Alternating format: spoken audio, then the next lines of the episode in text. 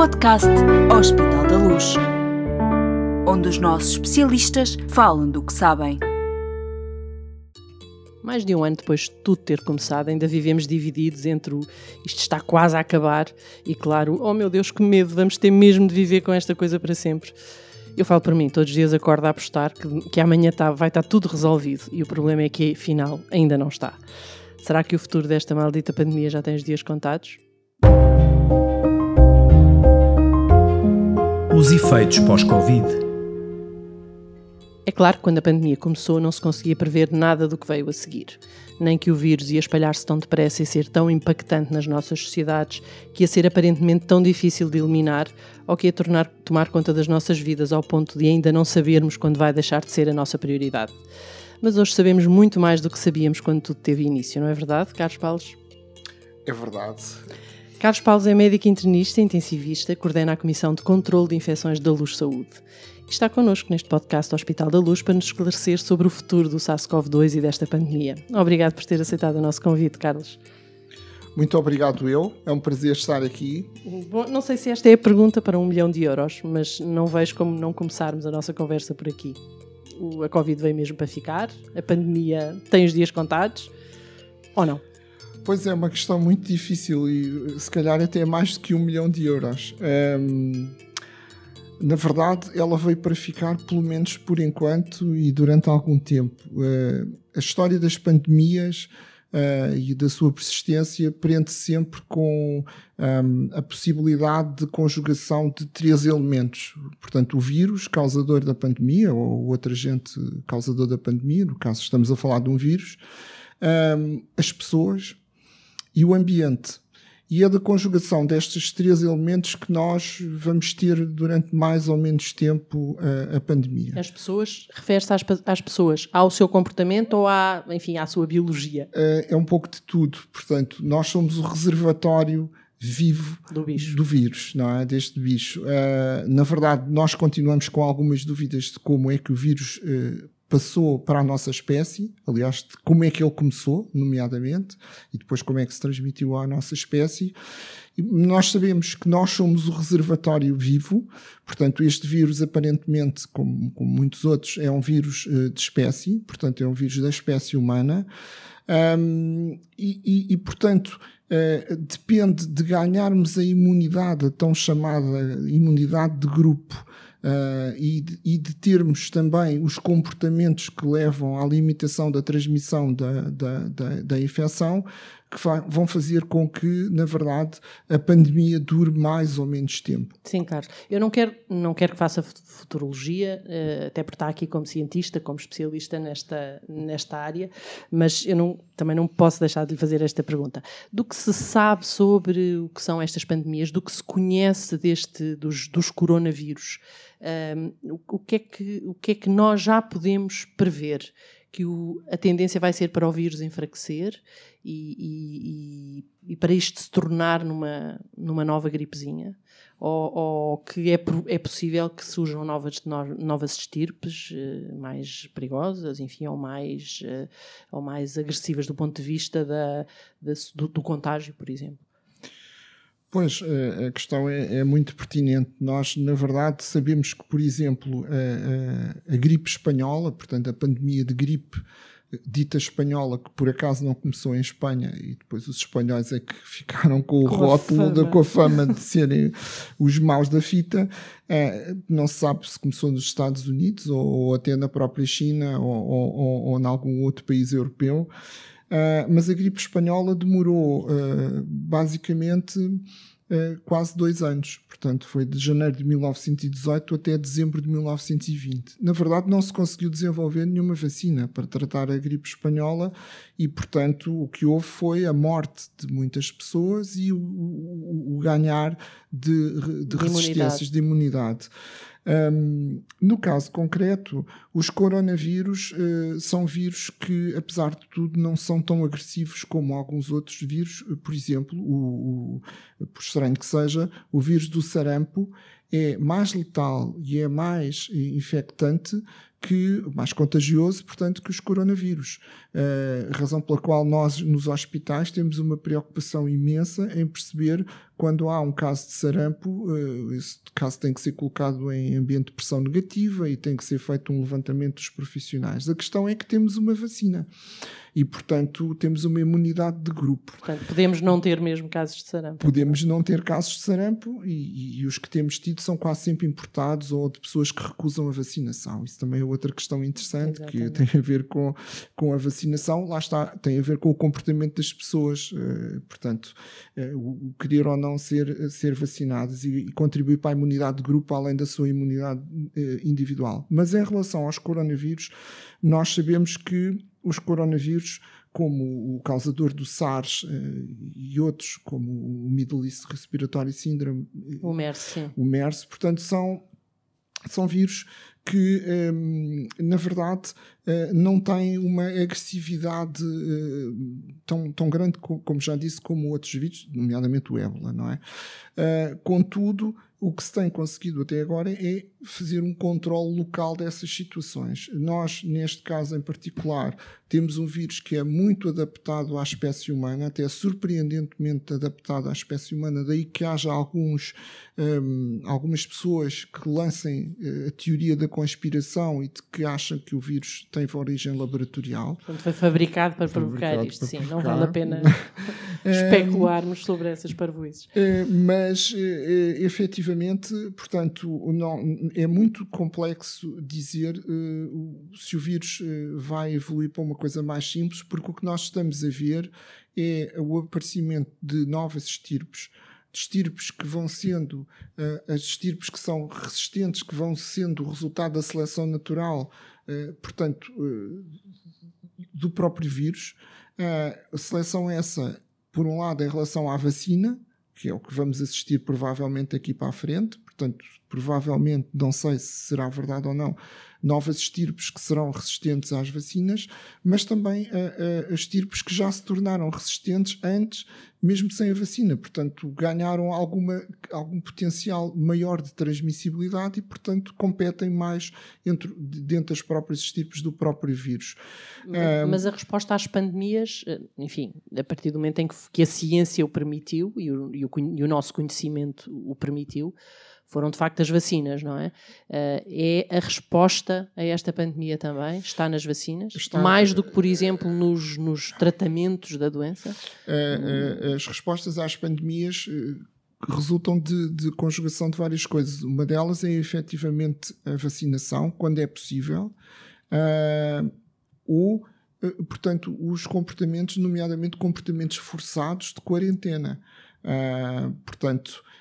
Um, e, e, na verdade, a história vem mostrando que uh, a contenção das, de, de, de, desta transmissão muito, em larga escala tem sido sempre feita por quarentenas em que os vírus, por qualquer razão, acabam por perder a sua, a sua capacidade de transmissão, ou as pessoas morrem, os reservatórios, as pessoas doentes morrem, o que não é de esperar neste caso, porque as pessoas...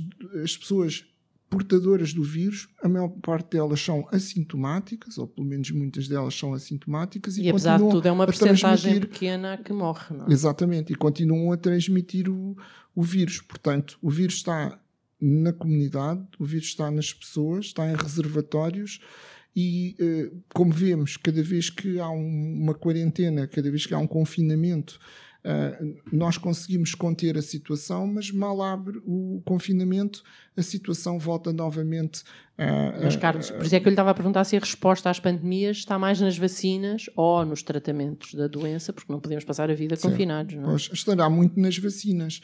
Uh, os, os tratamentos também são importantes. Aliás, um, um dos objetivos importantes é desenvolver um fármaco, um medicamento que seja uh, um, antirretrovi- um, perdão, um antiviral, digamos, universal. Se nós conseguíssemos desenvolver um fármaco que tivesse propriedades antivirais que atuassem em determinados, em vários tipos de infecções virais, nós conseguiríamos... Mesmo que fosse um, no, para um SARS-CoV, para um, um coronavírus, sim, ou para outro tipo de vírus. Para outro tipo de vírus. Portanto, essa seria... Isso está no, horiz- no nosso horizonte? Há, há, há, ou, há, há tendência, ou ainda é só uma utopia? É, é um pouco utópico, mas é um dos objetivos de, de, de, de, de, do combate a, a, a, às as infecções, porque, vamos ver, nós não estamos preparados, nós não estávamos preparados para esta pandemia e não vamos estar preparados para a próxima pandemia, e ela vai aparecer. Portanto, se nós já percebemos que o desenvolvimento de vacinas é complexo, apesar de que ganhámos imenso, nós conseguimos num ano fazer o que demorava muitos anos a ser feito. Sim, e, foi extraordinário. E, e, e reflete bem o esforço e a tecnologia toda. Aliás, a pandemia veio a pôr à prova a humanidade em termos de tecnologia, não apenas, por exemplo, no desenvolvimento das vacinas, mas também no modo como eh, nós conseguimos comunicar, conseguimos continuar a trabalhar, porque com os sistemas de comunicação à distância, que eram, não existiam há dez anos, não precisamos recuar muito, não é? Hoje fazemos reuniões eh, sem, sem, sem precisarmos estar eh, presentes. Um, mas, portanto, um dos esforços é efetivamente o desenvolvimento de, de, de um fármaco que permita rapidamente inibir o crescimento do vírus, porque se nós inibirmos o crescimento do vírus, estamos também a inibir a, a sua transmissão. Sim, há, há uma pergunta que eu iria fazer também, é, é sobre, enfim, é, este, este vírus está na comunidade, é, nós, nós estamos a viver uma pandemia, e isso significa que uma, uma, uma grande parte da população uh, já, já, já conviveu com ele, uhum. uh, assintomático ou não, mas já conviveu com ele.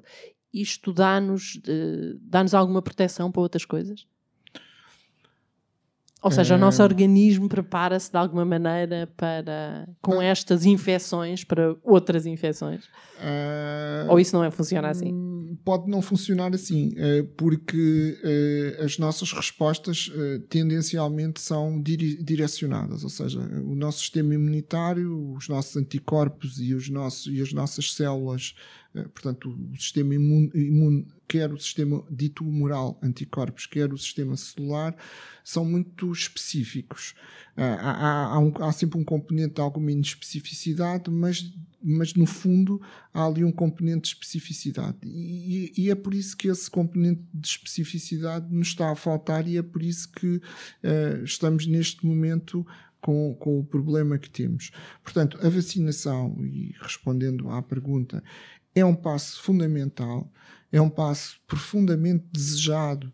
Eu penso que mesmo alguns opositores à vacinação Um, vão acabar talvez, por apanhar a talvez, vacina. Talvez os mais puristas efetivamente não queiram ser vacinados, uh, mas também há aqueles negacionistas. Eu recomendo vivamente que se ofereçam, porque nós temos enfermarias onde temos muitos doentes Covid e, portanto, nós podemos uh, pô-los lá dentro mostrar o e, que é que sem é máscaras doença. E, portanto... Pronto, fazerem uma Está prova de fogo. Está a ser irónico, naturalmente. Uma prova de fogo, porque realmente nós vemos morrer. Aliás, se me permite dizer, eu penso que uma das grandes provas uh, desta pandemia para os profissionais de saúde em, em particular, além da resistência física que tem sido exigida, porque se trabalham muito mais horas sem parar e em condições com a utilização de fatos, etcétera, que to- tornam um, uma hora muito mais do que uma hora. É, é muito cansativo. Uh, é o problema emocional e a, e a, e a resistência emocional do, do, do, dos, dos, dos, dos trabalhadores, profissionais. dos profissionais. Porque, na verdade, foram expostos a situações de incapacidade de dar resposta a tantas solicitações e a, a, a ver falecer a, pessoas que a, à partida estavam bem antes e que de repente e em pouco tempo acabam por evoluir para situações extremamente graves. O Carlos já falou aí de outras, de outras pandemias, vamos ter que as enfrentar. Que ameaças é que pairam sobre nós e o que é que nós podemos fazer para, uhum. enfim... não sei se para as evitar, mas o que é que, o que é que nós podemos fazer para nos preparar para elas? Quando eu há bocadinho dizia que nós estávamos, portanto, que estas pandemias têm, têm a conjugação de vários elementos, um dos elementos é o ambiente. E, e, na verdade, nós provavelmente estamos a pagar o fruto, estamos a pagar as consequências da, da expansão para áreas previamente inabitadas, além de alterações climáticas que favorecem uh, já ouvi a vírus. Teoria de que com o degelo dos, dos árticos, do, dos polos podem Sim. Surgir bactérias Sim, desconhecidas. É, é, essa, essa, essa é uma, é uma, é uma teoria é, é, é interessante, porque nós sabemos que, por exemplo, as bactérias com genes resistentes aos antibióticos já existem há mais de trinta mil anos, estão no permafrost, portanto nas profundezas do, do gelo, e à medida que o gelo glaciar vai, vai derretendo, nós estamos a assistir à libertação de micro-organismos que, um, que, não, que não conhecemos, alguns mesmo, e que não sabemos que consequências é que vão ter no ambiente, não só pela sua capacidade infecciosa ou infectante direta, mas também pelas implicações metabólicas que esses micro-organismos têm. Mas em relação a esta questão dos vírus, a desflorestação, o entrar por ambientes tipicamente selvagens, onde coexistiam animais selvagens que estavam no seu local, no seu habitat sossegados. As florestas são zonas altamente ricas do ponto de vista de biodiversidade. Uh, toda esta entrada por estas zonas adentro, adentro e aliado à migração permanente e à facilidade com que se desloca uh, uh, de, de, de, de, de um sítio ermo para uma grande cidade, uh, portanto, tudo isto facilita, tornou uh, muito facilitadora a propagação do, do, do, dos micro-organismos e, em particular, dos, dos vírus. Aliado à sua capacidade infectante nos humanos, temos efetivamente um tema... Um potencial, uh, um potencial. De risco grande. E, e só dizer que a O M S já tinha reconhecido como uh, uma das dez ameaças para a humanidade precisamente o aparecimento das pandemias, não apenas da gripe, do ébola, mas de outras pandemias, na verdade, desconhecidas. E é isso que estamos neste momento a assistir. Na perspectiva da saúde pública, nós conseguimos prever a periodicidade destas, destas ocorrências? Eu penso que, que não, é, é difícil. Só neste século, desde o início do século, nós já tivemos... Não foram pandemias, mas foram situações... Tivemos a pandemia de gripe, portanto, em dois mil e nove... Mas tivemos o MERS, tivemos o ébola e tivemos o, o SARS-CoV um. Portanto, em, em, em vinte anos, nós já tivemos mais do que em muitos anos do século vinte. Portanto, a questão é que estamos a mexer em demasia no ambiente, estamos a manipular o que existe e isso... De uma tá, forma muito perigosa. Muito perigosa. Isso pode trazer consequências importantes. Bom, esta ideia de que os vírus vieram para ficar não é nova, claro. A gripe, como, com novas variantes e estirpes, acontece todos os anos. Mas há vírus e vírus. Hoje percebemos como, apesar de todo o conhecimento adquirido e, da, e a tecnologia disponível, a humanidade continua a ser surpreendida e a correr riscos. Obrigada, Carlos, por tudo aquilo que partilhou connosco. Tem de prometer-nos que vai voltar para continuarmos a falar deste tema tão vasto, mas tão importante para todos nós. E para quem nos ouve regularmente, fica também o convite para o próximo podcast do Hospital da Luz. Estamos em todas as plataformas de streaming de áudio com os nossos especialistas. Até breve.